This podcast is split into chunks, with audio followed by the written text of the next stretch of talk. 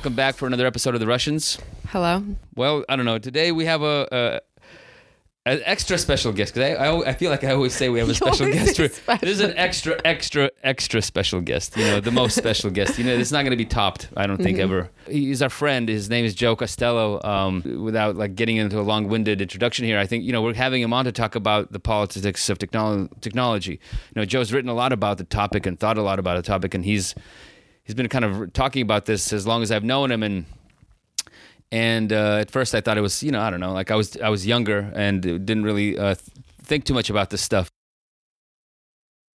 No, not grumpy, but it was just like, ah, what's the point? You know, we got to deal with the stuff that's in front of our faces. You know, like we like we have like more immediate problems. But you know, the you know the older I get, the more uh, I see. I, I've I realized how wise and, and and correct Joe's been all these years, and I've essentially come around to completely sharing uh, Joe's view on uh, on technology and the politics of technology. So, thanks for coming on, Joe. Oh, thank you guys very much for having me on.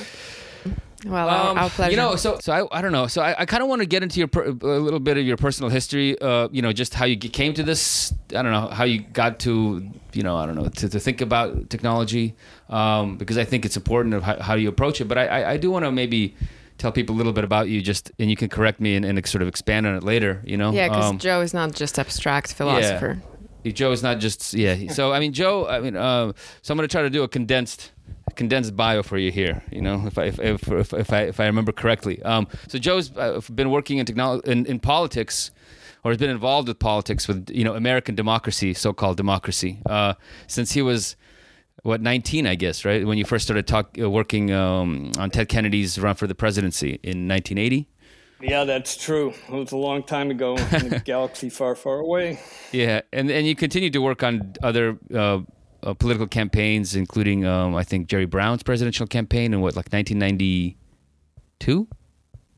Yeah. Yeah, and that was basically. I mean, for basically twelve years, I did campaigns, and then I've been trying not to do campaigns for ever since then. But I I don't do that very well sometimes. Yeah, I mean, I think the last uh, kind of interesting political campaign that you tried to work on, uh, or that you briefly worked on, but that I think went nowhere, essentially, was a pretty interesting one, or potentially interesting one, because it was right after the the, the, the you know the the subprime meltdown and and and, and kind of the meltdown of Wall Street, and uh, you know when when all these people were suddenly uh, facing foreclosure and were underwater in their, in, in their, on their mortgages. You know, basically, you know, like most of California and Nevada and uh, most of the southwestern states. I mean, it was just it was it was a massacre out here. Um, and I think you were working or beginning to work on a, campa- a Senate campaign, right, in Nevada. Um, that didn't yeah, really yeah. go uh, very far. A friend of mine was going to run for senate, and um, against my advice, but I said if he did it, I would help him. and so he got in for he got in for a couple months, and then he got out. That was that. That's kind of been my political. That's been my campaign experience, more or less. Uh, outside of a couple uh, campaigns in Africa, which have been really great for you know the last twenty years, from more thirty years actually. Jesus, yeah, that's thirty years. yeah, yeah. I mean, it was interesting because I remember you t- telling me about it, and it, w- one of the things that you were focusing on is and is, is trying to get people to, to talk about their own experiences and their own thoughts, right, on, on the housing crisis or on the on the foreclosure crisis and and, their, and their views on. Um, you know what was going on because I, I think as we want to get into like later I mean when you talk about the politics of technology you know you don't really just you're not just talking about the gadgets and the computers and the networks that we're using right right now to communicate but you're talking about the technology, the uh, social constructs are also a form of technologies, right? Like finance and debt. Money. Yeah, absolutely. There was this guy called Lou, Lewis Mumford. I don't use his, his um, but he called he he calls the whole thing like both the the actual technology and then kind of our technology of better using information or you know, using more and more information. He called that technics. Mm. T E C H N I C. So so that's kind of like, but it's it's very much technology. You know, all that all that is is is what I consider technology. You know, and and it is technology. It's not like here we created it. So it's it's how we create and how we associate with each other the things that we do, whether they're physical or uh, they're information. And you know, and now we're in this new era. Well they're more and more tied together more than they've ever been, though they've always been somewhat tied together. Yeah, because I never really thought about it. And I don't think you know. I don't know. People didn't really talk about it that way after the. Because I think I, I think we only actually met right after the you know the housing crisis, collapse and the Wall Street collapse in 2008 or 2009, I think is when we met. And um, I mean, you right. know, no one really talked about. I don't know the, the, the subprime meltdown or like the, the, the explosion of this the mortgage-backed securities and, and essentially the insurance that was put on them right like that that basically tanked the entire financial system, global financial system. I mean, as, as, like a crisis of technology, because that's what that was. I mean, it was a very technological invention, highly technological invention. I mean, just the concept of it, you know, the mortgage-backed derivatives uh, and mortgage-backed securities, rather, and the derivatives that you buy on them. um, I mean, but they're also right. tied and very much to the information, like the computer systems that uh, made them possible, absolutely. and the information technologies that made them possible. So the, the, those, the computer, the ability to just move that much information, you know, that was behind all this stuff, whether yeah. it was good information or bad information, that was all provided by the information technologies. It wouldn't have been possible 30 years before that. Yeah you also have a kind of an interesting have had an interesting view on, on things because you've worked in the NGO world, right, on, on sort of clean energy and, energy politics, and so you've I don't know you've kind of like been interfacing with I don't know with like the actually functioning democratic system, you know, political system in our society from these different ways, and and so you know, um, I mean, so that's that's I guess, a, and oh, and also you have a, a, great book, a collection of essays that you put out in I think 2017 called um, "Of by For." The new politics of money, debt, and democracy. And you now have uh, recently launched the newsletter that you're, you know, sort of trying trying to write about all these different things uh, on these topics, and I, I, highly recommend people subscribe to it. And I'll and I'll uh, and I'll life in the, 21st century. Yeah, life in the 21st century, exactly. So anyway, so that's a brief uh, little introduction. Uh, I think we'll, hopefully we'll expand on it a bit as we go on. But again, thanks. Welcome to the show. Thank you guys very much. It's a pleasure. Um, so I don't know. Maybe we. Uh, do you, have, uh, do you, have, do you, have, you want to say something? I, I feel like the even the, the, phrase, even though it's so simple, politics of technology, already sounds contentious to certain people because from what I kind of I don't know, not grew up around, but sort of just the the feeling around is that they uh, many people try to say that technology is not political and completely dissociated from even idea that it can be political. Yeah, absolutely. Absolutely. That's that's in general the that's in general the the the you know the consensus view of things. And right. it's like it's uh, I, and I I could never understand it. You know, I mean, my first uh, you know I just got my first thing mm-hmm. was you know when I was 13 years old that was the first oil uh, shock. Um, I was 12 years old actually. That was the first oil shock, and that was the first time that life, day to day life in America changed, you know, in 12 years. I mean, I was only 12, but still, mm-hmm. it's still one of the biggest times. And so from the very beginning, I, I thought, well, this is important because nothing else has changed anything like this, you know. And so from that, from then on, I started, you know, going, okay, this is all very important. Like oil is very, very important. Everything about oil is important, you know. And then you get into, you know, from that just got into more and more technologies. You know, computers were really starting to go as I was growing up, and so it just it just all went. But mm-hmm. you're absolutely right that the consensus, especially among pol- political, uh, you know, political people or historians and all the social, all most of the social people as well. Technology is, you know, it's neutral. It doesn't right. really mean anything. But once you introduce a technology into something, it changes everything. And so everything that you're doing around that technology is dependent on that technology. So you have to understand what that technology does and and and how do you form it so whatever you want out of it you can get. Otherwise the technology is just going to run things Right. And that's exactly what I'm curious about. So even saying it as you say it, just politics of technology is already right kind of triggering to some, I believe, right? Because you you're saying there's politics in it. No doubt. but, Absolutely no doubt. Yeah, and it's intriguing to me again cuz like I'm a bit younger than you. I kind of grew up around like people excited about internet and family members working for Google or stuff like that or being like computer programmer is considered a desirable and a very neutral, let's say profession. Like simple stuff like that that very mundane. And i i was i didn't have a particular viewpoint like like you did about this but i definitely sensed that something was off about it. Basically do you think that this separation of politics from technology is it an intention on the part of some i don't know some small conspiring elite? Or is it some sort of you know just things happen people are stupid so it, why why is it that way? Yeah you're gonna get me in trouble. Um, but uh, give us the I- name. I'm not a J- big- it starts with a J. no, no, Yeah, I'm yeah. not a big. I'm not a big believer in, uh, you know, small conspiracies. The Jesuits. Because the history Jesuits. shows. Yeah, yeah, exactly. History shows the conspiracies. The greatest conspiracies happen in the wide open. You know, Yeah. the, the, the, everything that like you know they're wide open. What's going on? You know, so and and so with this, it's just more. And I, I just read this book uh, a couple weeks ago, and it kind of put it through. Is that for our era, and you know, then before that, you know, I mean, technology used to be like you know there was a certain sacredness to it, like two and three thousand years ago. You know, when they were doing different things for, uh, you know, like control the calendar.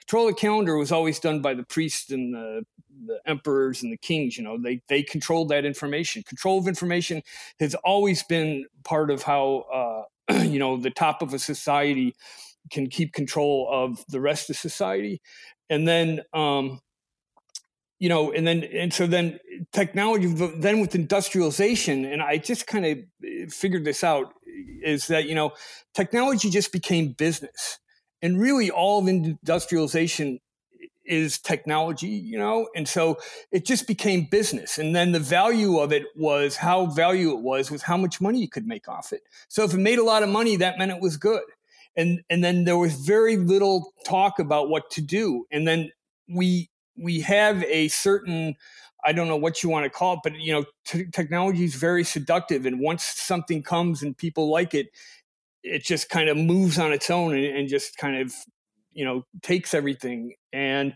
if you don't if you don't look at the larger picture of what technology is doing and how it's doing it then you get the people who understand the technology best who decide how it's going to be used and how you're going to implement it.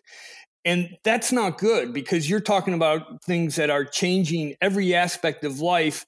And like for computers right now, you know, oh, this guy knows how to code. And let me tell you, a lot of coders I've met, they don't know much else about anything besides coding. Exactly. I'd say And it's the most most there- of them. Yeah, I'd say most of them. yeah, you know, and so so the biggest example of this is social media. Social media made by a bunch of asocial people. It's like a pretty crap. Um, you know, the big things that have come out of it have been pretty crap, but no one understands the technology, so they can't say, "Well, we should be doing this." And if you've ever dealt with these guys, you know they're, "Oh no, you can't do that." You can't. I mean, you know, doing software from 40 years ago, you know, the guys were always going, oh, no, you can't do that. No, this is how you just have to do it like this. and like you had to form your, you know, whatever you were doing around however the software was written, you know? So, but the, the, the point is, is that, you know, this technology comes in and it starts changing the environments around it. And if the society as a whole doesn't have some kind of understanding about how this technology works and how it should be implemented, then just the people who understand the technology, they're the ones that are going to be moving it forward and doing everything with it. And then you're going to get a, you know, a society that's based on the technology, not technology that is, you know, facilitating or helping the uh, society in any way. Well, yeah, And that's where yeah. we're at. And the and the biggest example, and I'll just and the biggest example of that, of course, is the automobile. And people don't even think about it. I mean, I've talked, tried to talk about automobile with Americans since the oil, you know, for 40 years, mm-hmm. and people don't even think about it because it's like this is life. You know, it's like a fish in in the fishbowl. You know, what are you talking about? Water. This is this is water. Well, we You know, think so about that's it. what it's like. You know, Yeah, well, you, you you know it's it's it's it's limited, and, and I have seen a lot of for the first time, you know, you know, people like in their twenties and stuff have started for the first time of Americans in my life where they've started questioning automobiles. it's really But literally that- people are too poor to drive now. You know, it's basically Yeah, yeah, exactly, exactly. It's like who and can that's afford- the biggest. Yeah. Yeah, Right. and, and and unfortunately, that is the biggest cause. I, I No, but you it's know. but there is a resurgence. I mean, very, e- I mean, just even in my in my own lifetime. Um, I mean, the amount of just because I you know I grew up in San Francisco, right, which is a very which is a very you know it's a it's car dominated city, but it's also if things are just tweaked a little bit, it can be made into a very it's a, it's a it's it's a city that's you know it's basically a pre-car city, right? So it was designed before the car uh, Right. came about, and in fact, you know, the like apartment all that we Europe, right? yeah, like the apartment that we live in, the apartment building that we live in, it's a Victorian era apartment building, right? And they were built without um, garages. And so our building, and you know, not every building, but most other buildings in the neighborhood, you know, they they dug out garages out of the basements, right? So they have like these really small garages that like angle at a really steep uh, incline or decline into into the basement basically. But it's funny so like the, the- all these buildings were modified for the for the car right? Um but so it's a pretty car city so it's easy to modify it back into a into into an, into kind of an anti-car or more of a pedestrian or or a cyclist kind of environment. But even here even growing up here i mean uh, uh, bike culture has you know exploded on a, on a level that i hadn't seen when i was growing up here and i was a kid here. I mean i i biked all the time.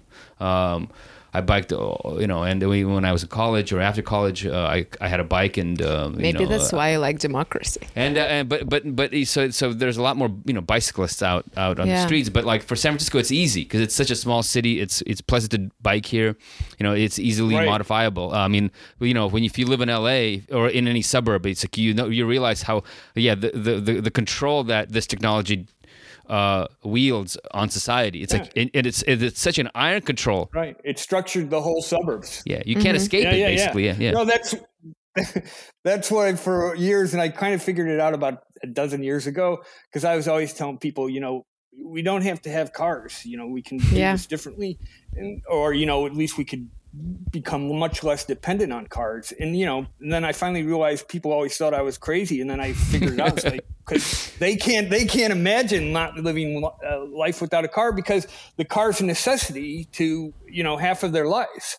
So like how do how am I supposed to do this? And Yeah. you know, so I un- I understand that more. So it's hard. It's very difficult. Very difficult proposition. no no if you and if you live in the There's lots of suburbs i mean it's it's actually impossible i mean You know what's it- funny? Growing up in Moscow, which is like megapolis, so there you can definitely live without a car. I, I lived without a car. My mom never had a car. I grew up with my mom, but um, the car there is funny was considered not just a necessity because it's not a necessity, but um, like a point, like a status symbol, like a version of Yeah. luxury, which yeah, is which was in ridiculous. the soviet union it also was yeah Uh, but in Soviet Union, it was hard to buy them, even if you had money. Like, um, it was hard to buy them because they were like long, um, kind of lines. Uh, yeah they weren't wait- producing yeah. enough Yeah, they weren't producing, I guess, enough for just um, for for all families to own them, to have them, uh, even the ones who could afford them. But anyway, yeah. So the status symbol, and the, the more I live, and I live in America for almost a decade, it's so ridiculous. I can't believe it's a status symbol because it's um, just uh, it's a like a some kind of like a technology of enslavement.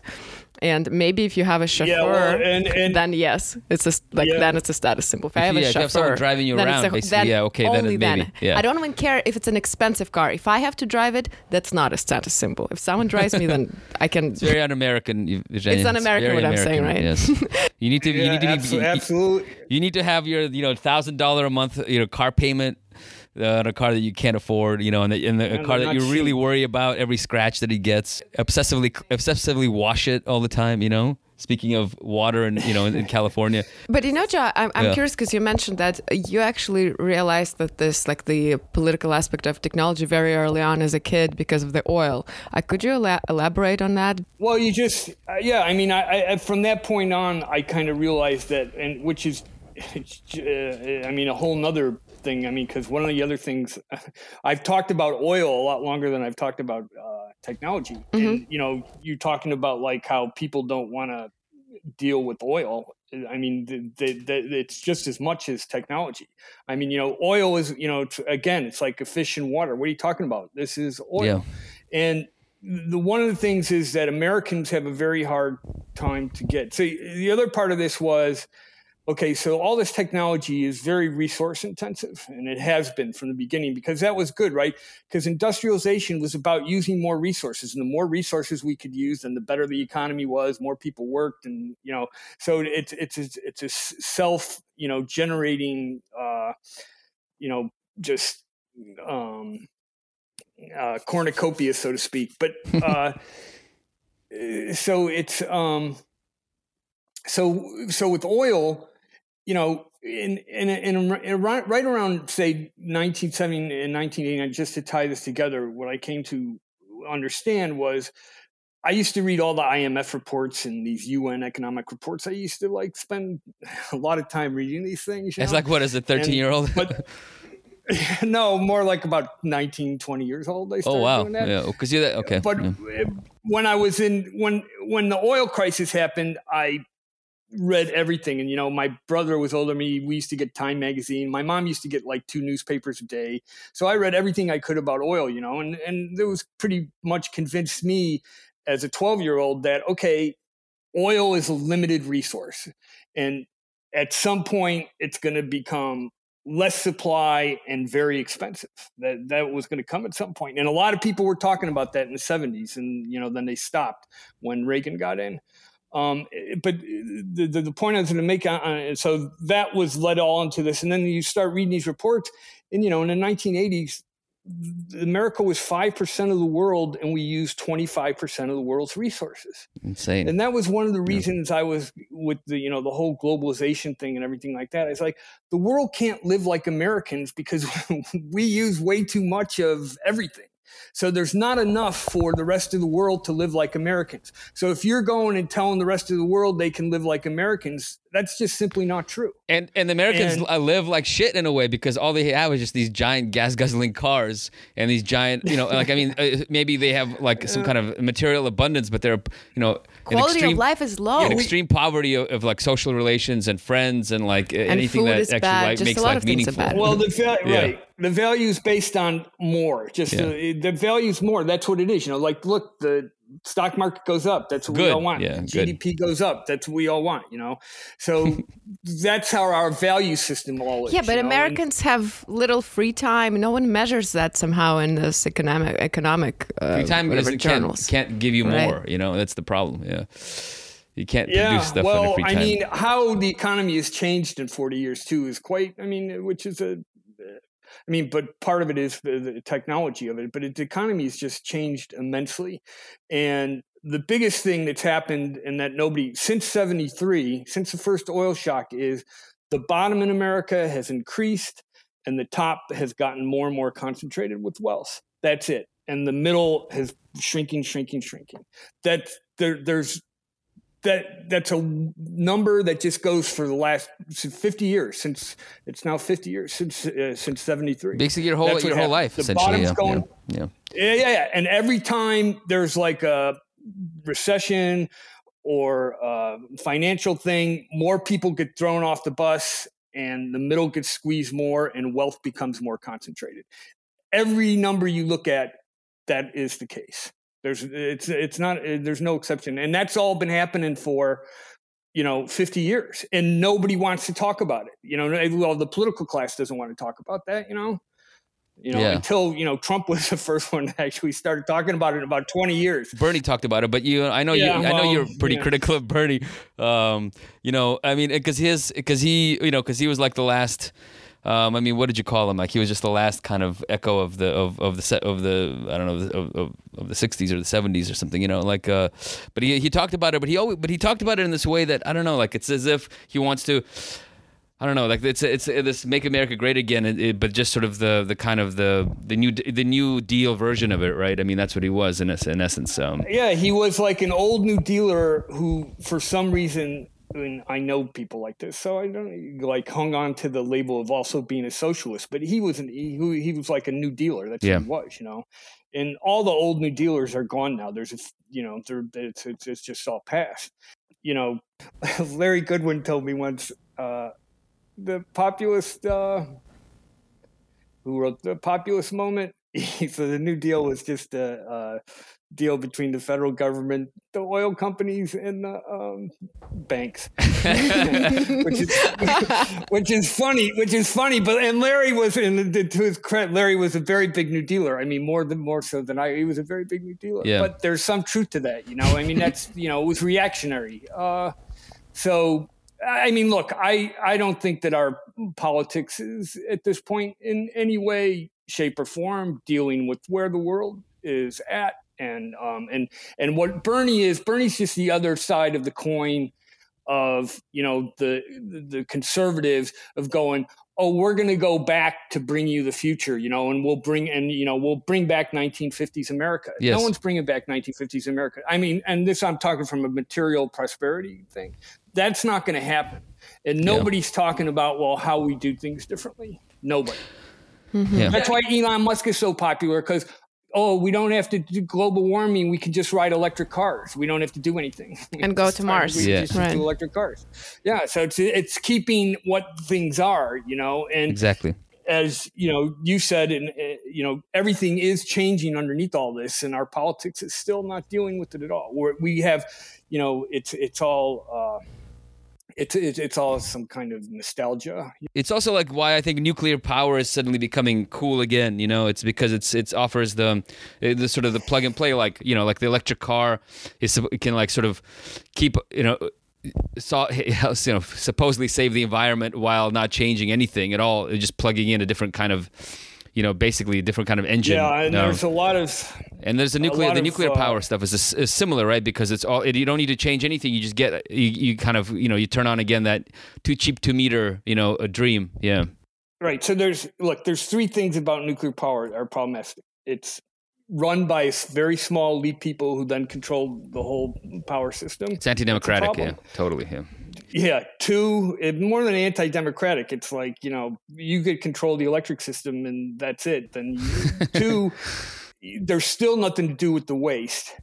yeah, Three, it's uh, you know, it's you know, they're not out of control, you know, but they're you know, the safety factors. And when one goes bad, it's it's a problem. yeah. And now I'll add a fourth one, which we're seeing in Ukraine and Russia, building uh, nukes is like building dirty bombs all across your territory. Okay, someone can blow one up one day, and all of a sudden there, you, you got a whole, you've got radiation all over the place. No, exactly. Like in the in a, in a conflict zone, it's like at least a, a refinery, an oil refinery, you just you just turn it off, and you know that's it.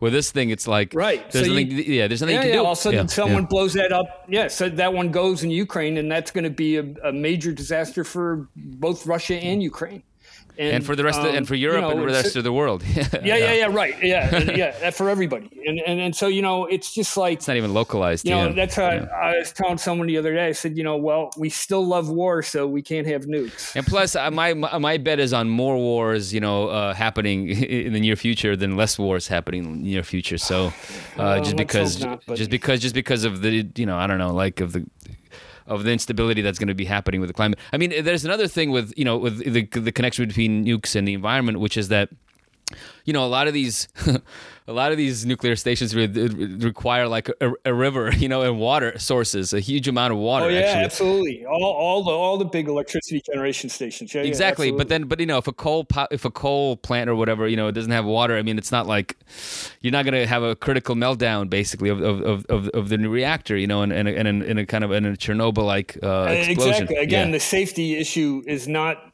is not you know everybody wants to go and say, Yeah. oh, there's only been so many plants that have problems, but okay, so if you you know quadruple the amount of nukes, then you have quadruple the amount of problems that we've already had. You know, so which are and the thing is, is when one does go, it's it's not like you know you spilled a glass of water. It's it can be very problematic, right? it, doesn't no and, you know and but the, the reason I, I mentioned nukes is because again it's to go back to your thing it's about this sort of the reactionary conservative um trend or currents in, in basically on both sides of the, uh, the political spectrum. So on the i guess you can like define bernie as the most radical kind of uh, uh, possibility you know that's sort of kind of more or less electable, right, or more or less electorally possible, because he was, you know, he came fairly close for a president, for for for someone, you know, gunning for the presidency, right?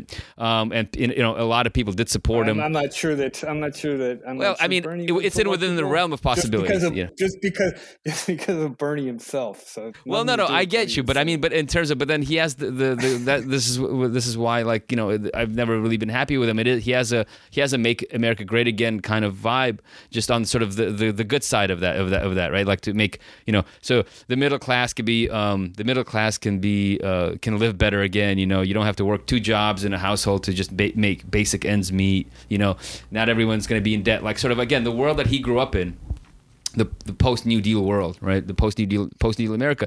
But like you said. you're said, have to do a lot more things than new programs in DC. You know, that's the deal. It's a, that all requires great, much greater change. And the technology, and, and I think fundamentally, you know, what you're saying is, is that fundamentally the technology that underpinned that prosperity, which is cheap oil, right? Um, yeah. that you could just burn off. I mean, I'm just still shocked by the, you know, like I still caught the tail end of it a little bit. I mean, I've seen at least those cars on the road. You don't see them on the road very much. It's like the kind of the the 19 like 60s and 1970s Cadillacs, you know. Um, like, yeah. I mean, the size of those things. I mean, they were just burning oil. Like this oil, you know, that's like the most precious thing in on earth, basically, is like they're just burning it, just burning it for no for no reason, for no reason whatsoever. Um, just the types of cars, and so the oil was so cheap and abundant back, you know, when Bernie was a kid, and and, and yeah. that, that, like you can't return back to that, right? Yeah. And so then you've got a society that's based on cheap oil, and so you're not going to just unplug from there and plug into different uh, energy technologies and keep the same thing going. See, yes, that's what everybody wants, you know, and yes. understand. You know, there's there's trillions of dollars uh, you know invested in in that way of doing things. And they nobody no one there wants to hear about how well you know this isn't going to work anymore. You got to do things differently. Yeah. And so you you know and i've i've supported renewables the whole time for 50 years about and but it was always like okay there we can get energy but we got to readjust society around that energy we're getting right? And yeah. so now you hear all all these people coming out against renewables and they go well it won't be able to do this to do that and they're right. Yeah you're right. So how are we going to do this differently then? You got to think differently you know and and we're still nowhere near that. And so now it's just starting to get cut off so yeah. people are going to be forced to start thinking differently. But I'm curious, like, still on the mainstream level, since I'm not too knowledgeable about this, I don't understand why it's considered to even talk about this, about technology or oil, or just cr- criticize all this. Why is it considered some kind of like radical or super progressive left wing agenda? Isn't it like in everyone's kind of interest to just like yeah, life, pre- life preservation? Yeah, it just there's nothing even super radical well, about it. Yeah, because the whole system is built on top of it, and everyone's power depends on it, right? Like I can say politically, politically, there was like uh, in the '70s when then you know people were actually so like one thing, right? Notice this latest energy rise. Not one peep from anyone about conservation or efficiency. You know, not one peep. And whereas Jimmy Carter, Jerry Brown, governor of California at that point, and a couple others were really big onto it. And one of the reasons was uh, you don't hear about this stuff anymore because Democrats don't learn anything, and when they do learn something, they usually learn the wrong thing. and so, what they lost, what they learned from Carter's thing is we don't talk about oil, we don't talk about conservation. I'm telling you, like, like making sacrifice. Yeah, what do you mean? Yeah, yeah, because he got whacked. You know, I mean, he got killed by. No, Reagan, but the so only they time they will, talk about this stuff is yeah, is Joe Biden saying that we have to like you know pay for the war in Ukraine, basically. You know that like we got to like tighten yeah, well, our belts. He's saying that, but he ain't doing anything about it. No, of course not. Yeah, yeah, yeah, yeah so that was a i'm telling you that was a big le- and you and you probably don't really understand like how big a lesson that was but i'm just telling you by the 80s and then reagan came in and then everything like the shift in american politics on the conventional you know the mainstream kind of thing was gigantic under reagan and it never came back. And um and not that it could come back because what i mean what the 70s a lot of the 70s about remember like the 70s that was the end of the New Deal era, right? So the New Deal ran America for basically 40 years, you know, and like Nixon said in uh, 69, 70, you know, we're all Keynesians now. and Nixon was actually like a really progressive uh, um, uh, domestic domestic politician. I mean, he gave him he gave him everything because the Congress was all controlled by the Democrats still. And then the 70s came in. And so remember, the whole New Deal was about fighting the Depression. That's what everything came in. And that was about bringing up demand and, and, and, and, and, and making things, you know, move faster. Where inflation came in the 70s, which was anti-New Deal. The, the New Deal wasn't about inflation. So everybody was, it's like now, everybody was like, well, what do we do about this? You know, what do we do about this? And, and and they didn't know and then they all got swept out and Reagan came in and everything changed but one of the things that came with Reagan was we didn't talk nobody talked about oil anymore I remember asking this guy in Sacramento, big uh, energy guy in Sacramento, about uh, 20 years ago because I was trying to, I was like, you know, I wanted to, I, because I, I, still always wanted to do about oil. I was like, I want to do oil. You know, is there any kind of like, is anyone giving money for oil? And he's like, uh, you know, there was this one foundation in New York at one point who was giving a little. You'd check about that, but no one even gave money for oil. You know, like to like then, you mean you know, like to start to Rockefeller. Yeah, yeah. You get Rockefeller and Pew are the big foundations, and they're yeah. all oil money. You mean yeah, like no one would fund any kind of work that would look at you know any kind of yeah, yeah, uh, no, critical I mean, approach to uh, dealing with uh, oil dependence, or, basically. Or, yeah. or not just critical, but like okay, how are we going to do this so that we can all use less oil? Yes. Nobody's wanted to talk about that my whole life since the 70s. In the 70s, it happened, and then and then for 40 years, no one's wanted to talk about that. Mm-hmm. Yeah, I mean, I guess they, they, they did. They made cars more fuel it's efficient. It's kind of incredible. Yeah. yeah.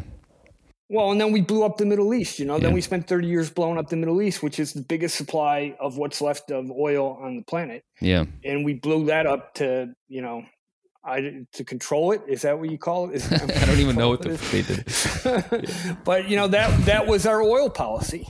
Yeah, no, and and, and so, so, and you know, and I think to to answer to, to like to return to Evgenia's question, you know, which I think is a good one, like even to discuss like alternative. I mean, I get this, you know, we get this, both of us, I think, get this from sort of whatever, you know, the the the left doesn't really exist. I mean, there's like it's online. I guess there's people online who, who are leftists, and you know, people who are like sort of in the media world who are uh, you know act it's a, vir- leftist. It's a virtual. It's a virtual leftist. It's a total virtual left, but there's some kind of you know some kind of articles being written, you know, and some kind of uh, fights being fought on Twitter and Facebook, you know, very um, important. You know, which is you know it, it, you know you got to hash these things out somewhere. I mean, it's like you know Lenin um, for many years you know fought with the, all you know the rest of you know different flanks of the of the party you know for years and years you know um, in their in their own, in their own version of Facebook I guess uh, and uh, and Twitter Twitter flames. Um, but like you know the, the, there's a kind of a the stuff that we're talking about now is uh, is very marginal on the on the left. You know sort of on the so on the so-called oh, left, absolutely. Uh, because what, what, again what people want and and and what get, people get really upset when you when you start to question this or start to talk about alternatives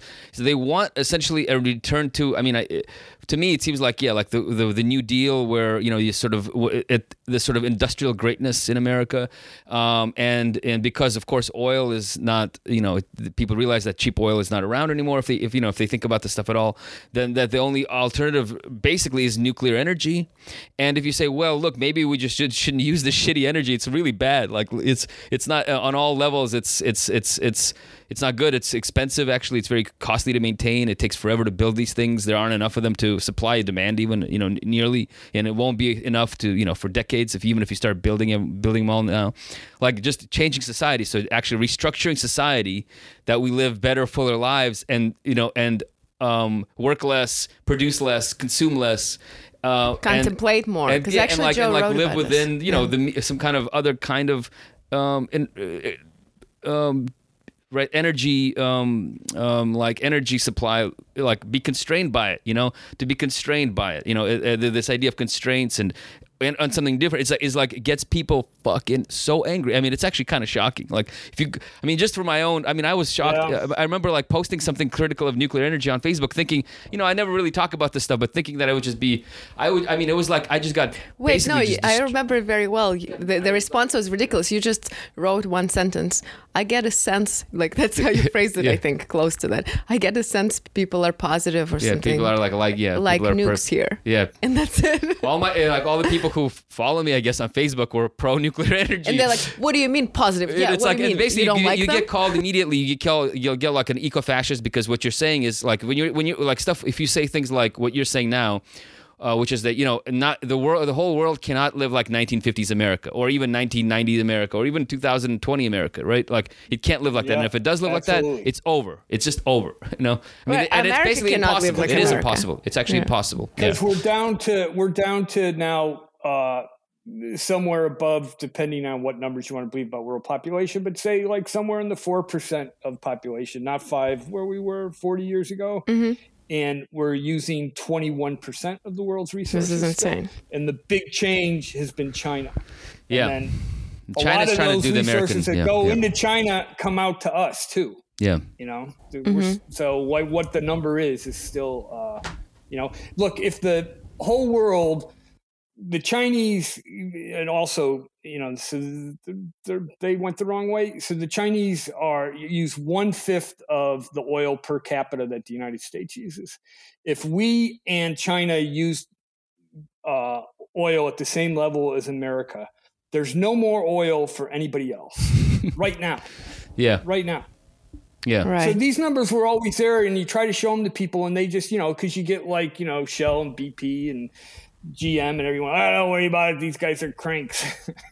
yeah. Right. You know, we're gonna be doing this forever. We're gonna find new oils. Yeah, we're gonna find new sources of oil. Yeah. How China can be a future if this is what they're This doing. is. I mean, this is the. Yeah. This is a problem. You know. Yeah. I mean, No, China is like basically gonna, yeah, China's. not gonna happen. No. Yeah. It's just not gonna China's happen. Yeah. got China went. China went and uh, you know when Nixon went to China, then um, David Rockefeller, where was he at? He was at Chase.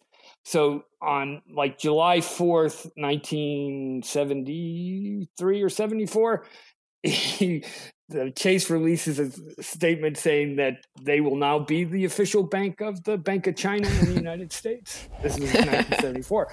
So they went and you know, and, and not this is like not to say you know banks got, got problems, and not that they were all you know evil or anything, but they went and showed the Chinese what they knew how to do. Let's build roads, make cars, and you know make other stuff. That's what they did, and that's what the Chinese did. And you know, uh, the Chinese got a lot of problems. You know, the Chinese still half the population is subsistence farmers, so they're it's a different it's a different place than here for sure. But but it's trying to rapidly rapidly modernize and to bring bring as many people into the sort of the the modernist world as possible, as I understand it. I mean, I've you know, it's I'm actually modern. Yeah, yeah. I mean, modern's a good word. Modern, like I look at modern, and you know, modern was industrialization. yeah. Yes, exactly. And we got to yeah. get beyond. We got to get beyond industrial. And then part of it is right when you tell people, okay, we got to change how we do things. Everything in them from when they were born is like, well, this is the good life. This is how the good life works, you know. And so telling them, well, you're going to get less of that. That means I'm going to have less of a good life. And then most people have not been developed their ability to think abstractly and go, okay, you know, well, we can do this differently, and it actually could be better if you did this, this, and this. Like you guys are saying, you know, have more time to do this and more time to actually be part of the decision making process, right? Because that's that's what really That's has to happen with democracy is the decision making process for this life today is highly concentrated. You know, it's either in DC or Yeah. it's in boardrooms of a few corporations, you know, where most Americans don't make any decisions, you know, except for, Right. you know, Yeah, like with that one couple, couple, supermarket couple times a year, yeah, you go out and do your, you know, stamp, you know, stamp the card. You know, all these people talk about democracy and all that stuff, but if for any kind of democracy to work, you have to people have to have actually quite a lot of time to be involved in And to not think, just you know in voting, but mm-hmm. actually in Yeah. In like you know in in, in running their life, you know, and running the the and and in, in taking part in the collective sort of running and management of society, right? It just and it doesn't happen. Right, and what's been lost in America, which is is just really terrible, and from the Cultural Revolution this got destroyed, was America was in the 19th century the biggest functioning agrarian republic that the world had ever seen. You know, and um, you know, and so don't leave out the slave states. And I know as soon as you say that, everyone goes. But anyway, leave out the whole thing. You know, read de Tocqueville. No one reads de Tocqueville. It was amazing. You know, and what de Tocqueville said get to both of your guys' points here, is in that whole infrastructure has been destroyed, which was the associations. And he said Americans create associations for anything. As soon as there is a problem, they say, let's call a meeting. and, you know, democracy was at the county level, Uh, you know, state level less so. And then DC was always about taking the power away from everywhere else and putting it in DC. That's what the history of DC has been for 200 years. And so, you know, so now you have instead of like you guys are talking where we can't even talk to each other about anything. I mean, Americans can't talk to each other about anything. And part of it is because the DC culture wants that split, you know, it wants you to keep just, you know, fighting everybody instead of like, you know, there was the old Nike revolution in Byzantine. I don't know if you guys did this under um, Constantine and uh, 500 Don't know much about it. In the chariot races, you know, they used to be there used to be like blue and red teams in the chariots, and the sides would be split, and, it went through the whole culture, you know.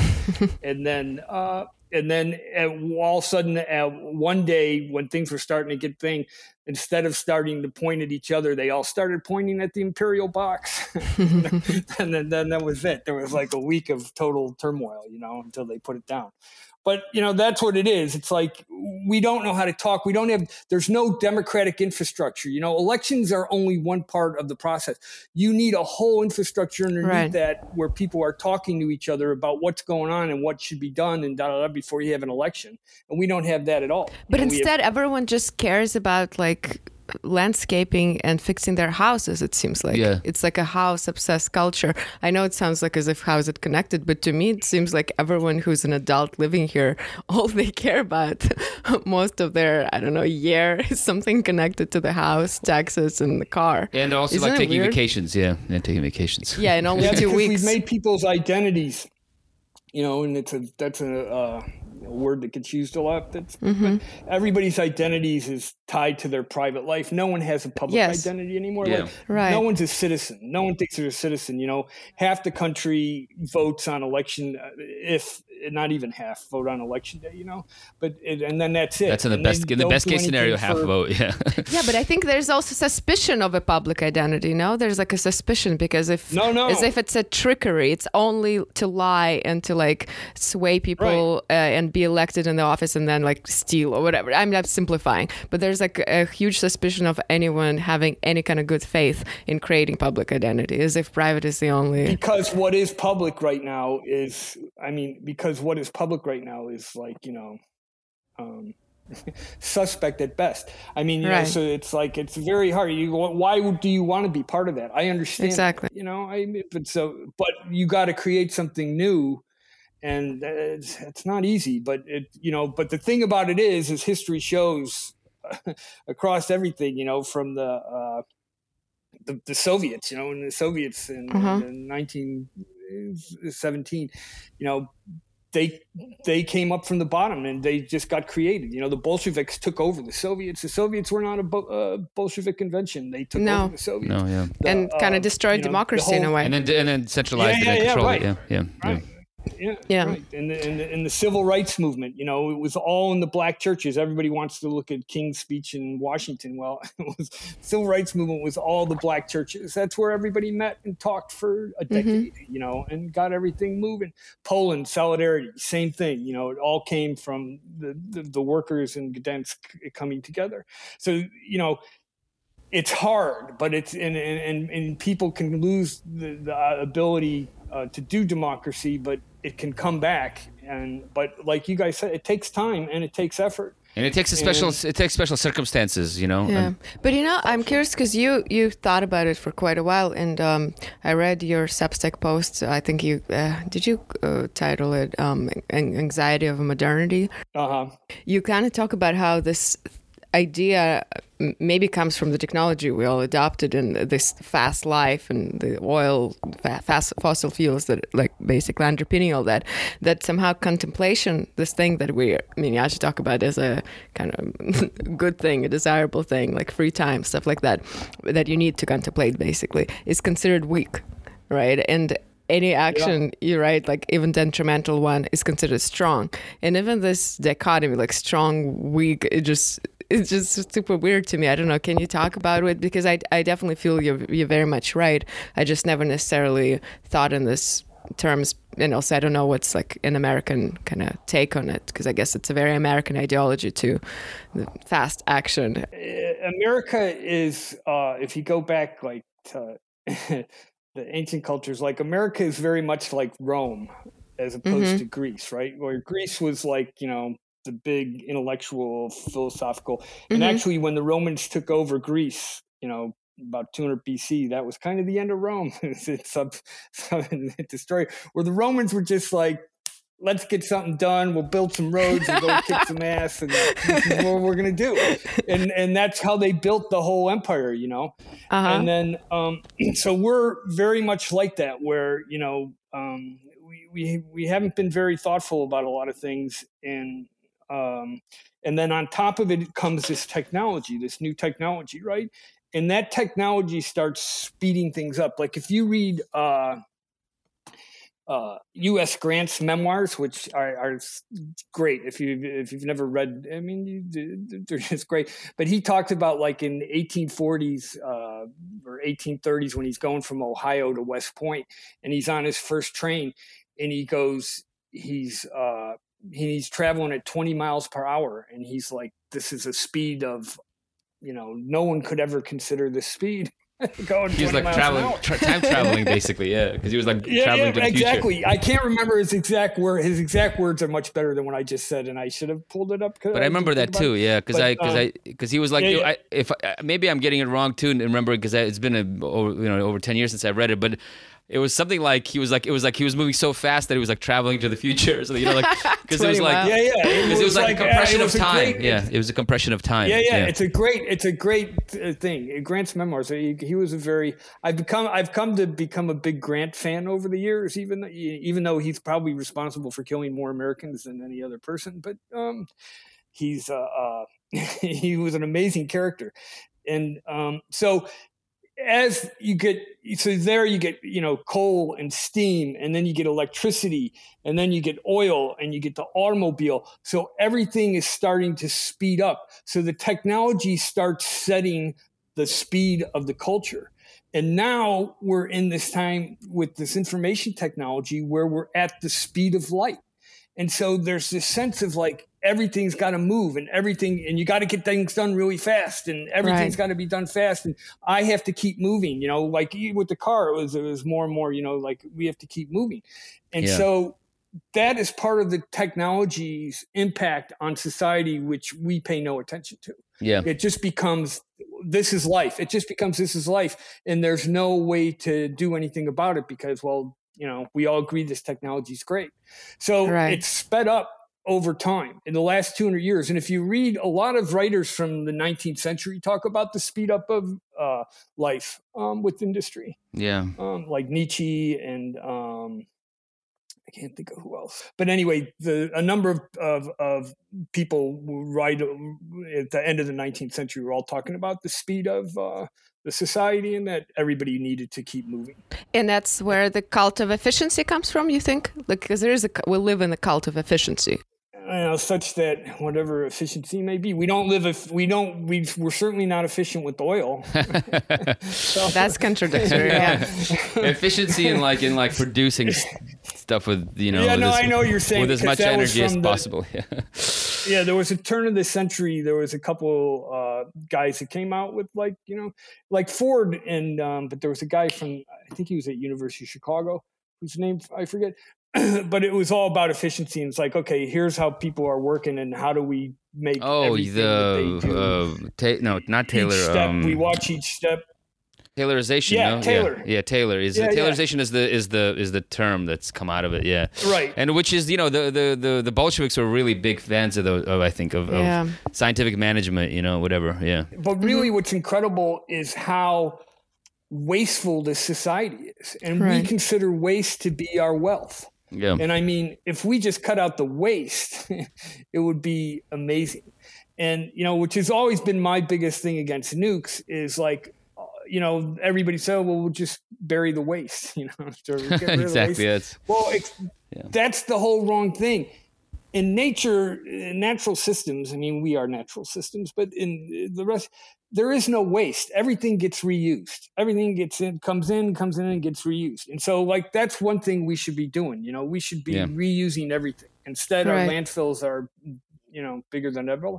So that it's like that massive, uh, you know, resources, and then the speed, and then everything gets more and more speedy as things go, and the technology provides the ability for to be more speedy. It supposedly saves kind of time you know fast transportation fast planes like no like traveling fast it's kind of like a it's kind of like a it's kind of like a treadmill yeah, but saves for what? Saves for what? Yeah. You're not really saving anything, you know. And like one of my biggest slogans these days is "Slow down, nobody's going anywhere."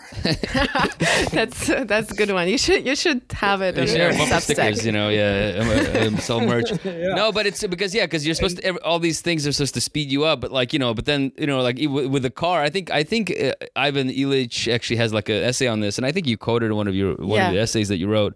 Um, I'll, you know, it's about the car culture and about the car uh, how it monopolizes, like uh, you know, and, and controls Is it society. energy and equity? That one, uh, right? maybe I started yeah. reading it. and and um, I mean, it's just funny because it's like I'm sorry, that was one I wrote uh, a couple years ago. It's not. I don't have it up. I should put it up at some point.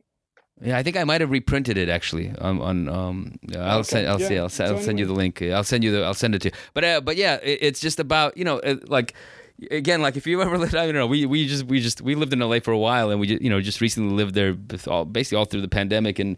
You know, it's like the car culture and, and it is not is not synonymous with speed. You know, in LA, like No, it's synonymous with you being fucking stuck in traffic for an hour anywhere you go i- i- during the day. You know, at least an hour. Uh, and it's like, and so it's like the car culture. I mean, yeah, I worked in Santa Monica for a few years, and you know there'd be people who were coming from uh, like Hollywood or a little further east, and they'd always be like, "I got to leave by 2.30. yeah. And then everyone is saying that, so yeah, the traffic just gets started Yeah, gets early, every- starts yeah, earlier and gets earlier and earlier. and earlier and earlier. Yeah, And the then if point you where yeah, to you're in place traffic just like- like at, at noon. It doesn't matter anymore. Yeah, yeah, yeah.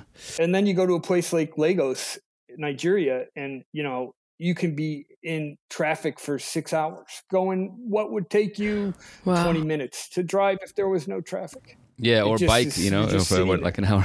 But you know, I want to go back to America because I'm I'm kind of interested in the basically uh, American ide- ideology that very few people address outside of America. That there is actually this ideology. Why do you think? Because you, you're the one who said that it, America is like Roman Empire, and Roman Empire is more about action rather than thought, like Greece. Why? Why? Where? Where are the roots of this? Do you think it's because it's the new world? Yeah, it's an interesting question. I mean, you know, eh, Americans have always liked like education was big, but it was to learn to do something. It wasn't learn to think about things. So it's utilitarian. It's a like profoundly utilitarian. Eh, yeah, e- exactly, exactly. And so that, eh, that you know, it, so it's roots in that, and like you know, Puritanism. Like America is still a very puritanical place, you know, and and like the. The, the, the where I find it the most amusing is in the cultural evolution of you know hard days. And there's a lot of puritanical aspects of America's cultural revolution of the last fifty years yeah, um and and so it's um so that's part of it because it's like here's how you think and here's how you do and then the other part of it is just what became industry and business you know and that you know remember like the basically the modern corporation was born at the same time as the american republic and they grew together and, and Mer- america has been more influential in shaping what became modern corporatism than any other culture by far. And that was all about making stuff and selling stuff you know? So it's it's all part of it all it's, it's all that. And i and I, I don't know the answer to that. That's a good Mhm. question. Be good for someone to look at and do it but I, I do know that it's it's absolutely true. And especially like in politics you know where in politics you go and say here's the problem here's the solution. And so like for oil it's like okay you know what but we got to think about this now. We Mhm. got to actually really think about this because if i tell you the solution and you don't understand the problem or will not accept the problem there's no way you're ever going to accept the solution any solution you know because we can just keep doing what we're doing Ba- basically you're saying that's because of a certain religion like because that's like a version of a religion right that's still well, very I, much I would I wouldn't put it down to one. I wouldn't put it down to one thing, but I would say these are all things that influence it, right? That are influences and yeah, are, and are all uh, you know in one way or another, and how much and how much. You know, it's it's it's complex. I wouldn't want to put Uh. pretty much any of that down to one thing, but I would say okay, that's definitely part of it. yeah. You know, you know, what- one thing because I do, I, I, I, you, um, I think you're gonna publish a, um, publish a, uh, an essay about you know Wall Street and sort of the evolution of technology, and I kind of want to, you know, because I, I'm trying to remember. And uh, you know, you're talking about how why you know one of the reasons you know how um, you know corporations and sort of uh, modern finance and um, you know uh, the also the the reason why New York um, became sort of the center of the financial cap the financial capital of, of America is also because of, of the Erie Canal you know another another technology so uh, sort of uh, these levels of technologies that kind of have made modern America. Um, you know, with with with you, and you're looking more more specifically at and sort of the, the, the financial side, side of things. Um, and I'll, I'll, we'll link to, to, to, this piece when it comes out. But you know, it reminded me, you know, and you were talking about how in America we, we forget people forget that in America, you know, democracy was run on the county level, right?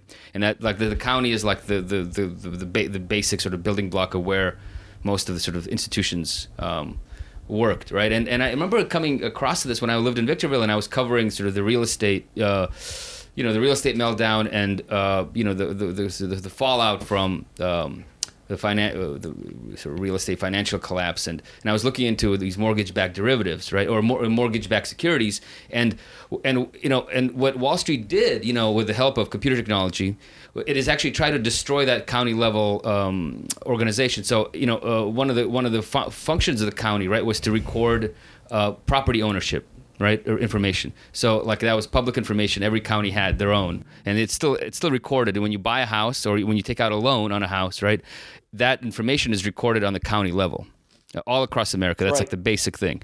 And so, and, but you couldn't do that if you have a, a centralized uh, sort of Wall Street centralized apparatus that's trying to take all of these mortgages, right, and trying to basically own chunks of them, and then to own chunks of them, into, right. and then and then mix them up in the, its uh, its own you know formula that's supposed to completely um, uh, reduce any kind of risk to investors, mm-hmm. right? Um, and so they created essentially a, a, like a, an, a, um, a, a, legal entity called the Mortgage Electronic Registration System, owned by you know the banks and created by the banks, right. that like essentially um, took over uh, the mortgage registration process. So w- when you when you actually like look at at a county level, and I st- and I started running into that, and I had to, to figure out what it was because no one was even writing about this. It, was, not even in the news, and there was some like obscure um, academic who was like writing a paper on it. You know, um, uh, it was called you know you'd see like the counterparty wouldn't be the bank; it would be MERS. So it wouldn't be the bank that owned like Chase or you know uh, or whatever or Bank of America or Wells Fargo. That would be the, right. the, the, the, the, counterparty to you know who you're taking the loan out from, which would normally be the case. It would be this just this dummy, uh, you know, you know, acronym essentially called you know MERS Incorporated, right. and and it's like right. and there was a whole lawsuit actually trying to you know people saying that it's it's illegal. They're, they're, they, the MERS didn't actually own the mortgage right? There wasn't the creditor, so it was illegal to to to put it. A, anyway, that, that's a whole story. But what, what, was interesting was that in order for this kind of new, um, I don't know, um, new loan technology uh, to be created, they kind of almost had to create a super county, a centralized national registration system that, that that that further eroded these sort of you know I don't know these like firewalls I guess that that existed you know on a county level that localized like localized banking in essence right? Like that it, it, it, when you have localized banks like you'd have to have banks that are either in the county or in the state or whatever. You couldn't have right. these mega institutions right controlling all the mortgages all around the country.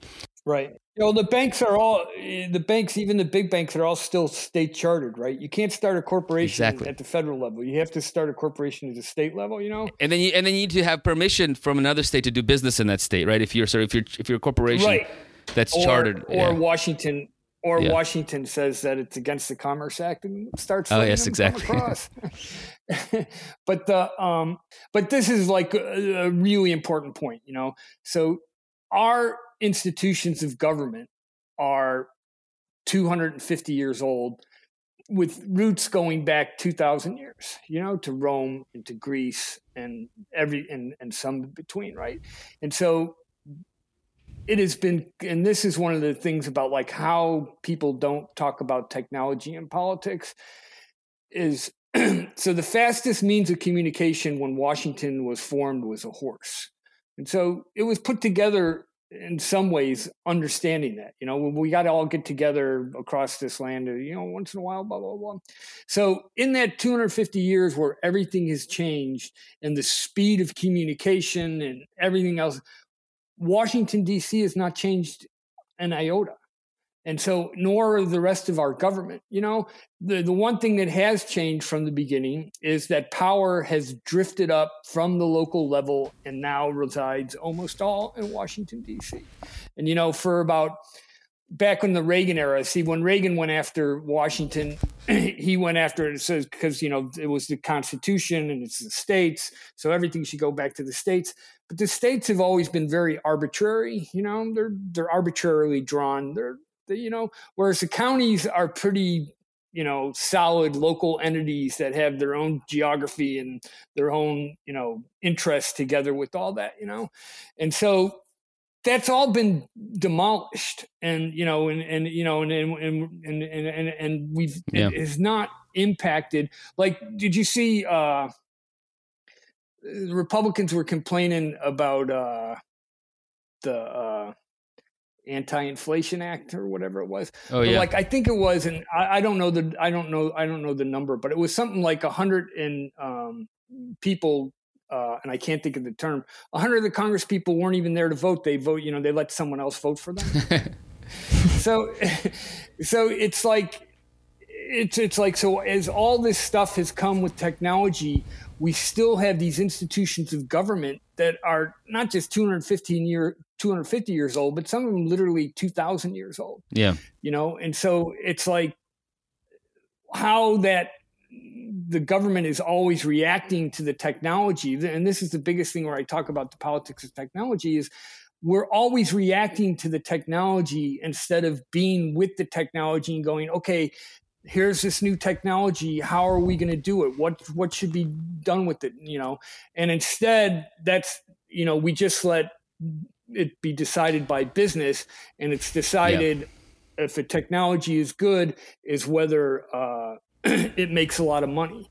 And mm-hmm. inevitably like you're talking about with the, the mirror thing and everything else inevitably that means had, more technology has meant doing away with labor or yeah.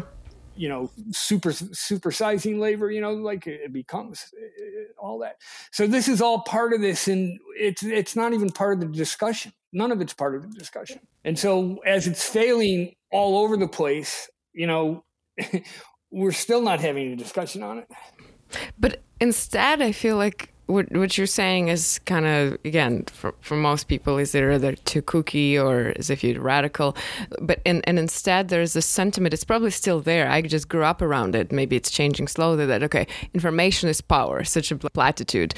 And that's connected right to information technologies that are truly I guess in some ways radical. You wrote about this too, and you know the early historians of technology like Marshall McLuhan wrote about it, right? And they, this it is kind of crazy how much access even an average person has to those like electronic storages of different facts. Uh, but I, I wonder, it seems like definitely a myth because it's from what you're saying, people are on average are not empowered at all in the last, I don't know, 30, right. 40, 50 years. So how does it, is it like a myth? Again, is it a conspiracy? I know I'm like, I guess I like have this conspiratorial bent. No, because no, not at all. Because human culture from the beginning, you know, from we started beating on rocks, you know, I mean, started chipping rocks to make uh, knife and stuff like that. That became information. So the guy who did that could go pass it down to the next guy, and and you know the woman cooking on the fire could pass it down to the to the next woman, and you go down to the hunters pack, pass whatever down. That's all information, you know.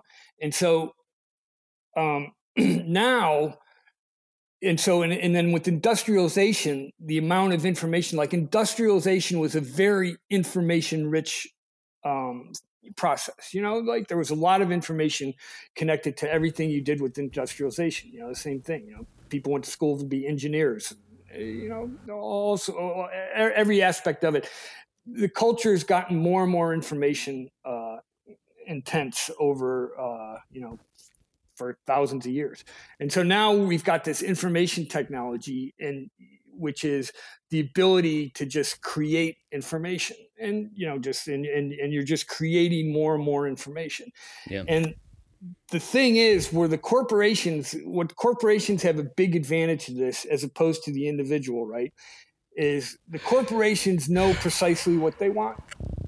And so they can then program and take information from millions and millions of people and they could know exactly okay this person likes this and this person likes this this person's this age this person's that age so they can use that all and they can use that all to their advantage. To some bullshit advantage, yeah, person, exactly, yeah, some bullshit. Yeah, yeah, like where the trying to sell person, you some junk, right. basically, yeah, yeah.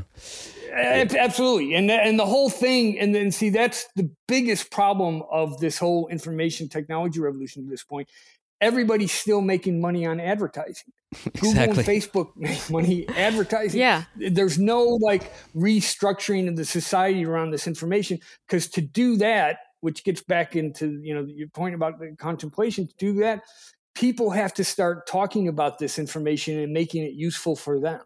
Yeah. And and then you've got to create what you've got to create. And I, I wrote about this in this uh, that politics technology paper I did a while ago. You have to create associations like you know just like industrialization where everyone went to work in a factory.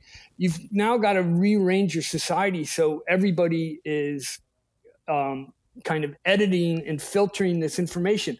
Now, to one sense, they are, but most of what they're filtering and uh, editing is garbage. You know, it's, it's, Facebook and like just garbage on Facebook or TikTok or whatever. Like, but that's what they're doing now. Like, that's what they're spending their time doing. It's all for ads. It's incredible. It's just all for ads, and right, it's right. all to sell you things. Right. Yeah, yeah, yeah, to produce. Yeah, because yeah. they had, that's the only power they have. They have no power to make decisions about how society is going to do things. Yeah and that's how you have to reorder things to let that happen. And instead of everybody just filtering shit they start actually filtering they start knowing something about how the oil economy works you know? They start knowing something about how nuclear power works. They start knowing something about how their computer works. And you know this or how their city but you, or how but you don't need works. Google for yeah. that, right? Because it seems like Google didn't help people to know any of that stuff. Eh, that like well, right, on average, because you have to. You, because what you're doing is you're getting a technology that's defining what the technology should do. Right. You know, and so Google defines what the technology do. There's no input from people going, no, wait a minute, we need to do this or that or other thing.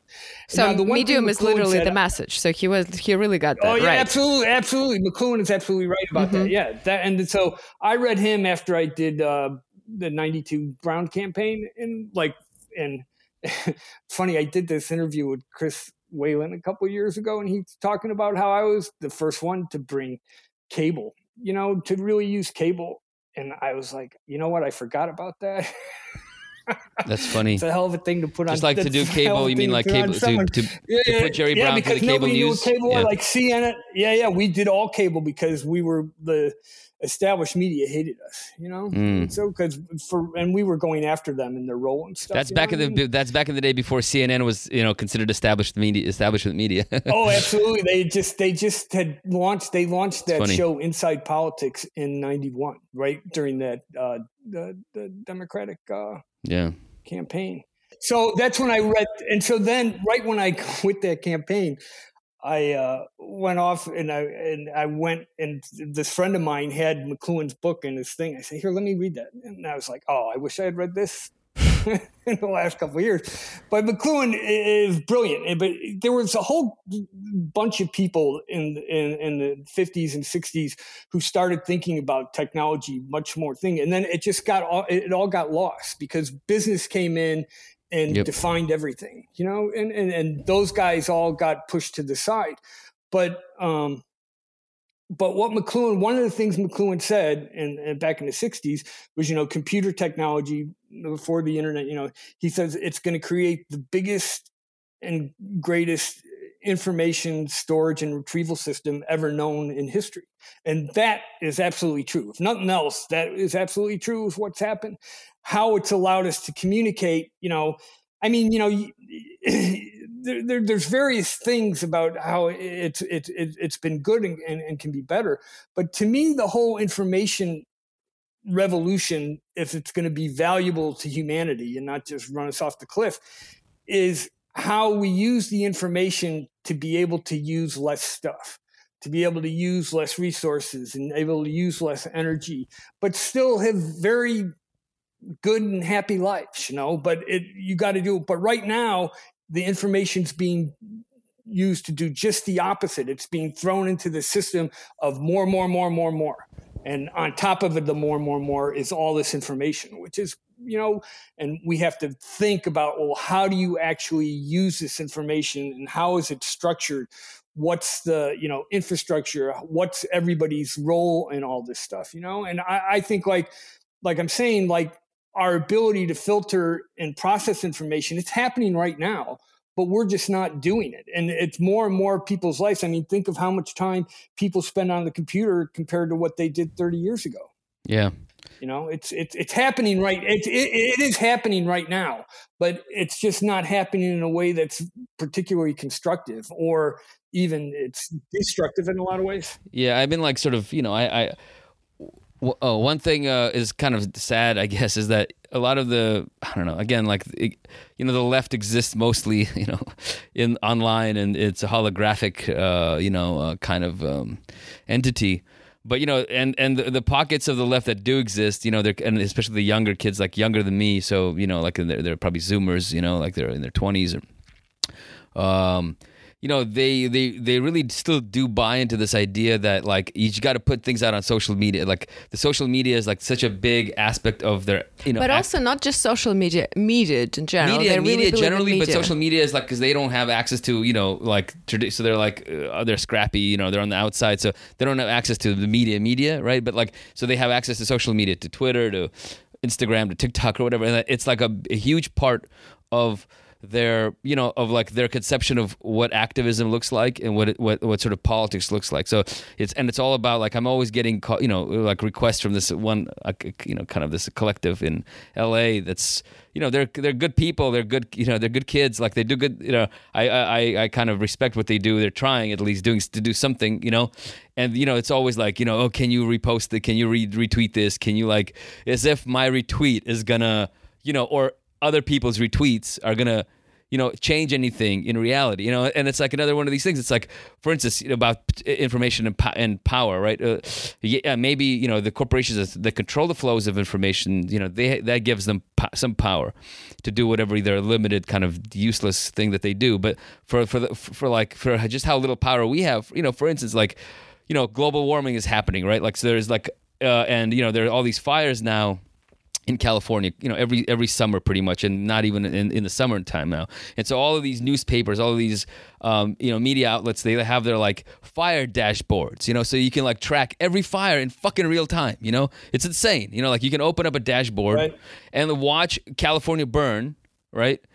And yet you can't do anything about it right? But you can see it, you know, and, and you get all the you got all the metrics, you know. You can like see how much it's contained. You can get satellite photos. Sometimes you know it's like very up to date.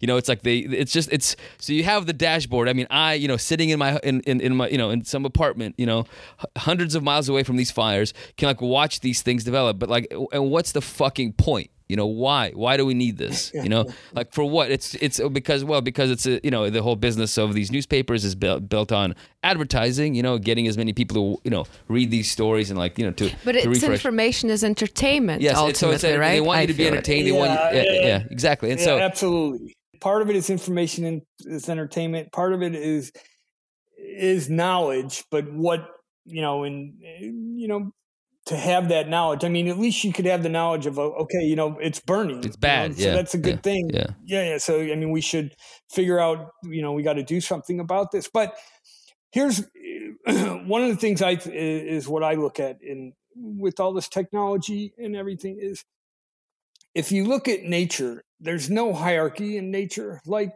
systems are all from the bottom up and they are they're all moving without any kind of central control. Yet, human, uh, you know, for governance for as long as we know recorded history, you know, has been very hierarchical.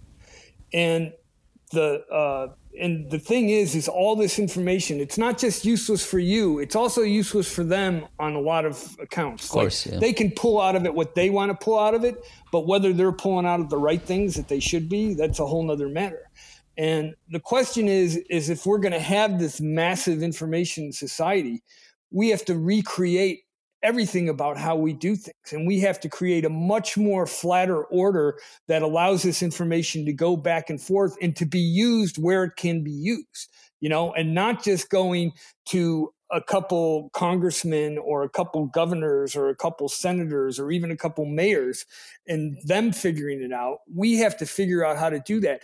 And that creates a whole new infrastructure. And you know what? It's not completely new because democracy was always about distributed order. Democracy was always about distributed order. That's there, there is no centralized democracy. Democracy is distributed order.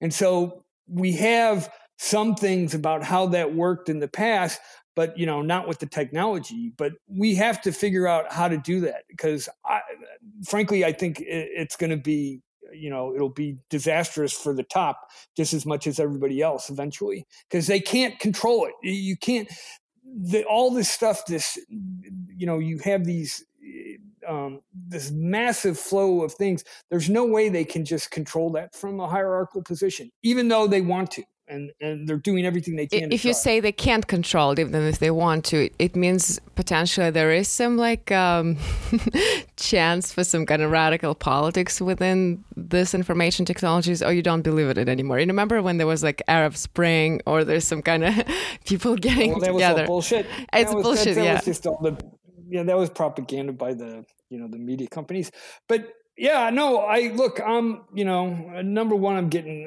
uh, older than uh, the rest. So it's like, I've always thought that, you know, things can still, you know, you, things can still change.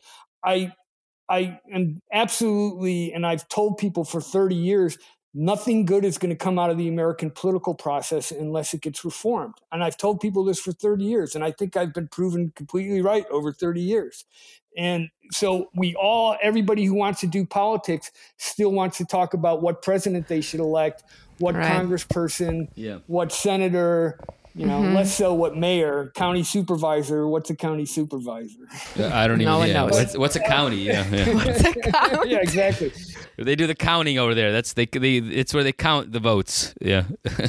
and I've told and I told people, you know, for a long time, for a good twenty years, I say we have to learn how to start talking to each other again. yeah. And we don't know how to talk to each other. We don't know how to talk to each other and understand that we're all in the same boat.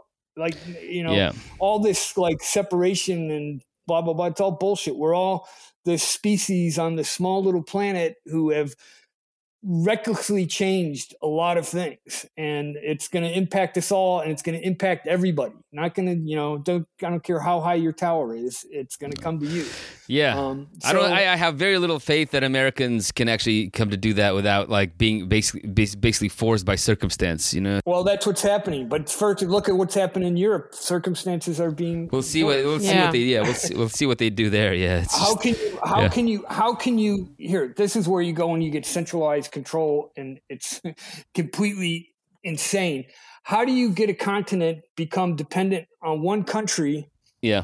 rightly or wrongly i'm not arguing that for their uh, a big part of their energy supply and then allow and then allow a war start with that country how do you do that Yeah. Right. what what how can you No, and push it into that direction, sensible? not just allow. Yeah, just like push yeah, it into yeah, that. no, right, right, right, exactly, and, and and say that in any way is sensical. No, it's insane, and then think So- that it'll be okay, you know, and then and then it's just it's the most yeah the the, European. don't- I don't yeah. even think they. I don't even think they thought of it. You know, when you talk about oil, th- here, this is one of the things I can say. When you talk about oil or anything else, nobody understands. Very few people understand how all of modern life was based on energy consumption. Yeah. All of it. You know, and if it's not there, that means things are going to change.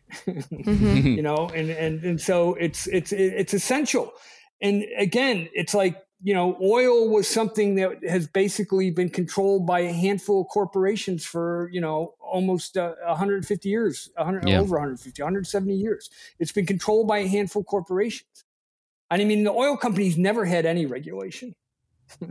Very little. The Texas uh, Railroad Commission, you know, forced them in the 30s to stop pumping so much oil so they could bring the price up. But other than that, the oil companies have no regulation. Yeah. Never, never had. People don't understand that. Yeah.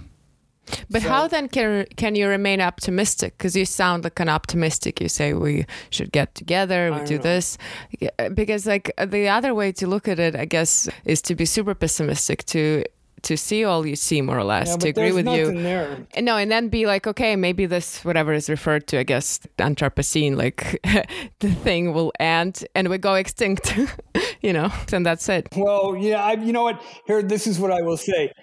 Mm-hmm. Things continue a lot longer than I thought they could. Yeah. Let's put it that way. So, so now I just like I'm I'm not predicting the future. I'm just trying to get people to go and say, here's where we are. How are we going to, you know, what are we going to do about it? And I would, you know, um, you know, so I write these things like this Substack thing I got. I don't look at it as political. I, I look at it as educational entertainment or entertaining education, whichever pays more. but No, but that's that's I mean, good. that's pretty much the only thing you can do. Yeah, yeah, yeah, yeah.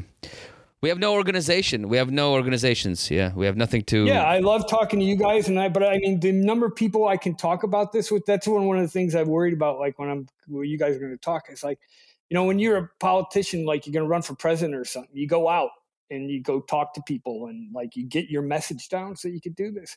And I'm like thinking when you guys, Yash asked me, I was like, I haven't talked about this stuff really with anybody. I don't know how good I'll be at it. yeah, you're really good. So You're really good. Yeah, run for office, Joe. Run for office. Election. Yeah, yeah, no, no. You're in Chicago, man. You know, you're like a homegrown Chicago boy. You know, it's yeah, like you have the accent. It's that really was cool. one thing. That was one thing. Forty years ago, I like said I because I thought about running for office at one point. And then I said, you know what? I just want to make my politics about what everybody can do. yeah. uh-huh. So I, I don't want to do any more than what anyone else can do, or you know, and that's how you want to make it. But you know, it's uh, yeah. you know, you know, you, you Warren Zevon. You know Yes. Warren Zevon. Yeah, I course, love him. yeah. So yeah, so you know, his last enjoy every sandwich.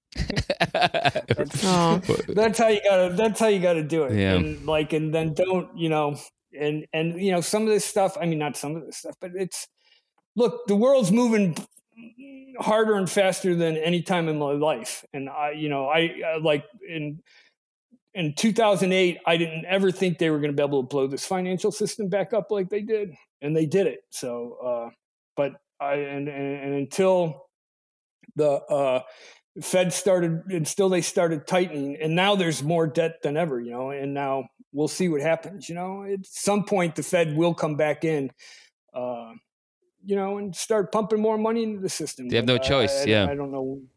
Yeah, but like these guys have sat there and they they you know they tried to force the Fed into doing it, and they pumped the markets back up. Hey, you want them to put money in? Let it go down. That's how you get money into the system. But uh, so anyway, I don't. You, It's funny. I, I don't know. You know, you I put mean, it, I, you I pump it down, you, you deflate it a little bit to get people to invest, then you Oh, pump yeah, it back up. Yeah, yeah.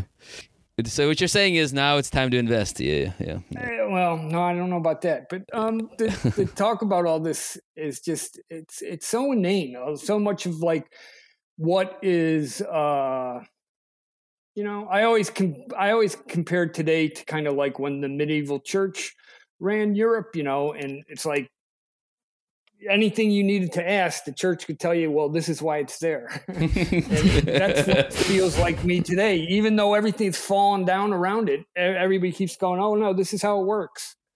This is the eternal order of Christ. Yeah, yeah. Yeah. it doesn't seem to be working, but you know they keep doing it. So anyway, I, I you know, I, I just say, um, we'll see what we'll see what happens. You know And, what's like, funny too? I, I, yeah, yeah. You know what's funny too? It's like because we live in this sort of age of science fiction, right? Uh, Science fiction is huge, right? Like it seems like you know every movie that comes out that's you know that's sort of a big, big, expensive Hollywood movie is like some kind of sci-fi film or has elements of sci-fi.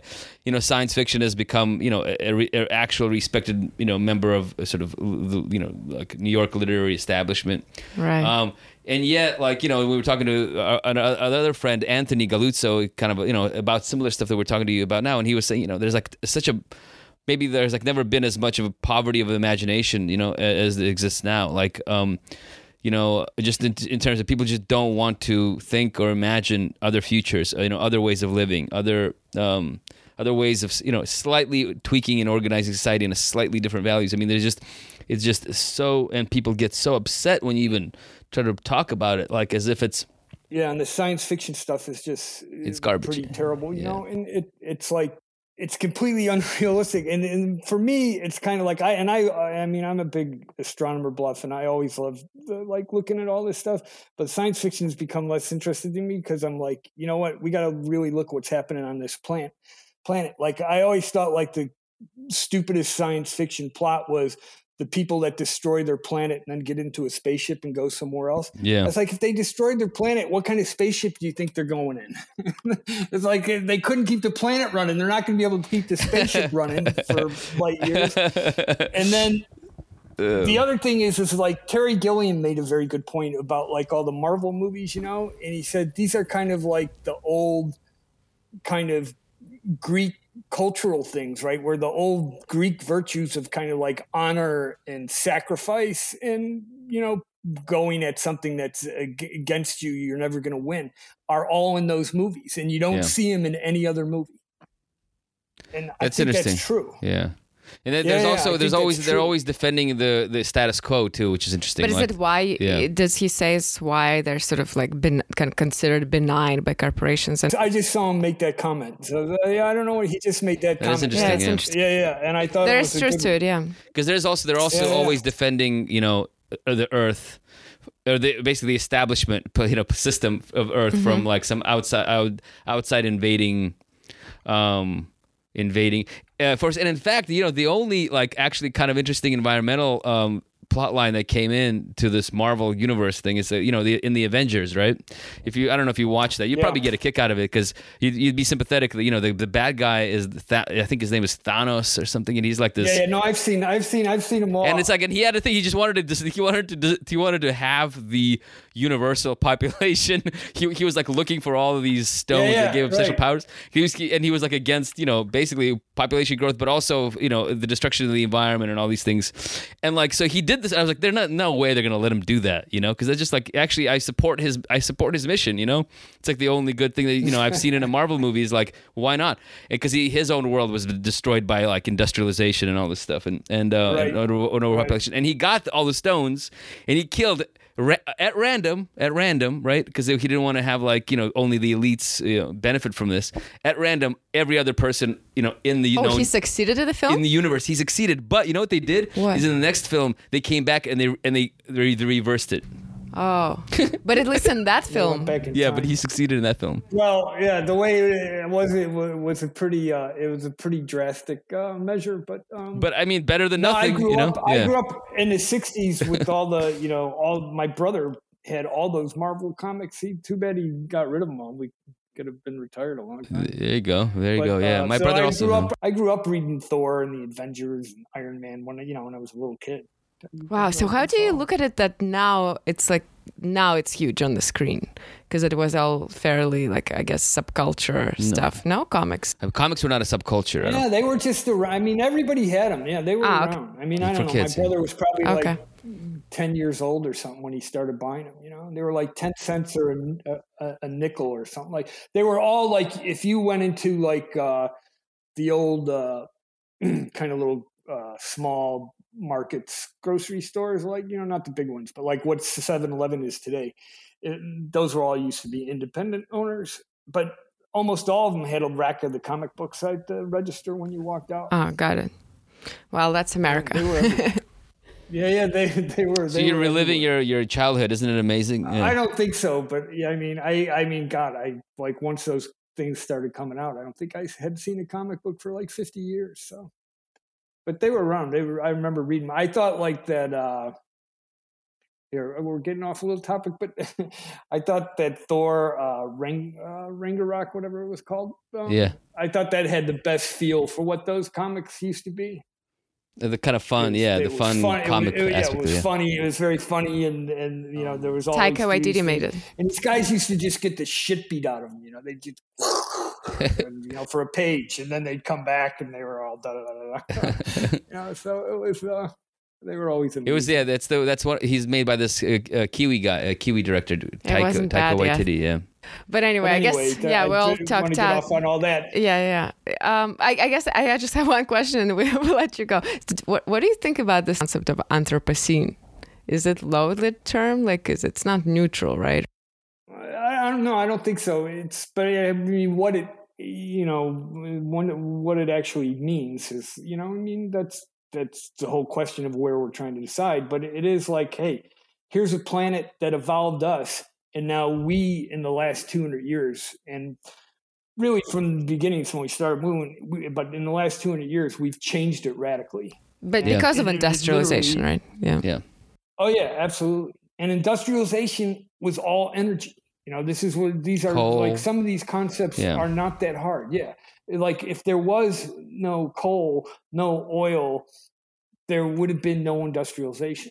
And so it's, you know, so these are like fundamental things. And see, I mean, we don't teach people this. We, I mean, and, and really most people don't even think about it, you know, it's kind of like literally the old, you know, the, you know, in the old, like the Mayas and the Egyptians and everybody else, you know, and they controlled the calendar, it wasn't like, oh, here, come look at this and see how this works. It was like, hey, we got it. This is how it works and that's what happened with energy you know we got the oil we got the electricity and you know and there were various means to try to uh, control these systems but they were all very um, but they were amazingly powerful Ama- amazingly powerful you know and and the thing is is technology and get back to this to end it but technology the, the, the, the weirdest thing about technology is technology destroys history and so if you're brought up in the era with a certain technology, you don't even understand the technology that came before it mm-hmm. because now it's just about this. And right. technology has just completely destroyed history. You know, we don't think about it. And that's like mm-hmm. with America, and that wasn't always with America, but America has had some historical knowledge. But now it's all about, oh, it's all about the future. You know, America has always been about the future in a big way because it's been about this whole technological development. But with that, we've lost all the knowledge that came before it. And that's not a good thing. It's just not a good thing. And again, we're being pushed more by just the technology than anything else you know the people that know how to do the technology they're the ones deciding how the technology should be implemented. And that's not good. It's like computers. I think you wrote like it used to be called people who dealt with the machine and then basically now computers deciding what computers is going to do it's insane. Like very thin narrow. Yeah. well yeah. and then, then that's whole thing and i think like yeah and I mean, my whole thing is like you know we've always had a much uh, I think we've always had a much uh, too big view of ourselves as far as where we are with the rest of nature. And the yeah. biggest thing has been intelligence. And I think as we overrated a lot of what yeah yeah and a lot of what we call you know a lot of what's being called artificial intelligence is going to be a lot easier than a lot of people think we're not that smart, is what you're trying to say. Uh, yeah. yeah, yeah. Well, we're the ones, you know. That's we're, we're we're the ones decided that. So you know, it's like uh, no, yeah, we're the ones who decided to, we're uh, the, the, the, gods, basically. But that's yeah, enlightenment, yeah. and then we wanted to do a whole thing maybe, about yeah, that. Maybe actually we have you on uh, to talk about the enlightenment and, and all the kind of the, the the problems that it spawned. You know, because the enlightenment was essentially also a, you know a function of. Um, I'm still a big enlightenment guy but I'd be happy to do it. I mean, yeah. I, I, always like the enlightenment. The enlightenment uh, was. Uh, Wait, but science is the religion of enlightenment, isn't it? Yeah, exactly. And here is you can go. You know, it's enlightenment about like they were all science, and they were all under. It was all about like discovering blah, blah, how the yeah. world yeah. works. You know, and so you guys can take the other side of. You guys can take the old side of Genesis. Go mm-hmm. and say, "You bit that fucking apple. Mm-hmm. wasn't a good thing. Wasn't a good thing." that was it. It was all the women's woman's fault, is what I say. Yeah, because no, it's no, no, she's, she's, the she's the tricky. Yes, that I know. Was the whole point. The snake. It oh, the it's the snake. It's the devil. You know? yeah, yeah, yeah, yeah. Yeah, but the apple was from the tree of knowledge. Yeah, and knowledge is bad.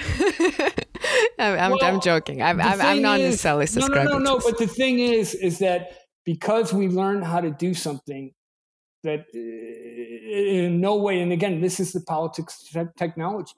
Just because we could do something doesn't mean that we should do it. And you know, like oh, yeah. the, the, these physicists, the physicists that did the uh, um, nuclear bomb, right? Mm-hmm. Uh, and there was this guy Niels Bohr. I don't know. He was Danish. I don't know if you guys know him, but of course, uh, yeah. You know, his, his whole thing was okay we need to make this knowledge available to everybody, and then we all need to agree not to do it. That was what Niels Bohr said. And he went around to Roosevelt, he went around to Churchill, and he went around all the guys and said, Here, this is Give it to Soviet Union.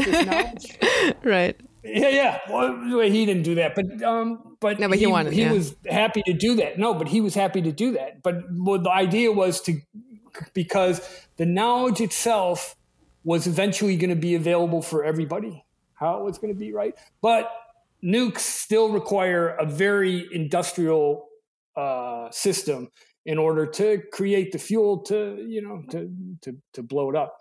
So if someone was going to start building that, you could tell they were doing it. I mean, it was it was nobody could hide it. You know, so you just said, okay, nobody's going to have that.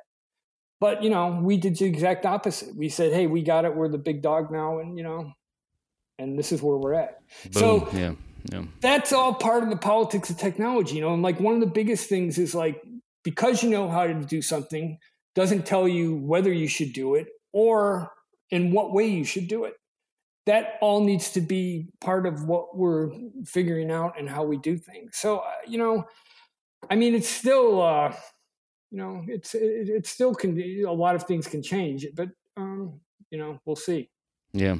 All right. Th- That's a good ending. Yeah. yeah. Thanks for talking to us, Joe. thank you. Uh, thank you guys for having me. It's a pleasure to be able to talk about this stuff.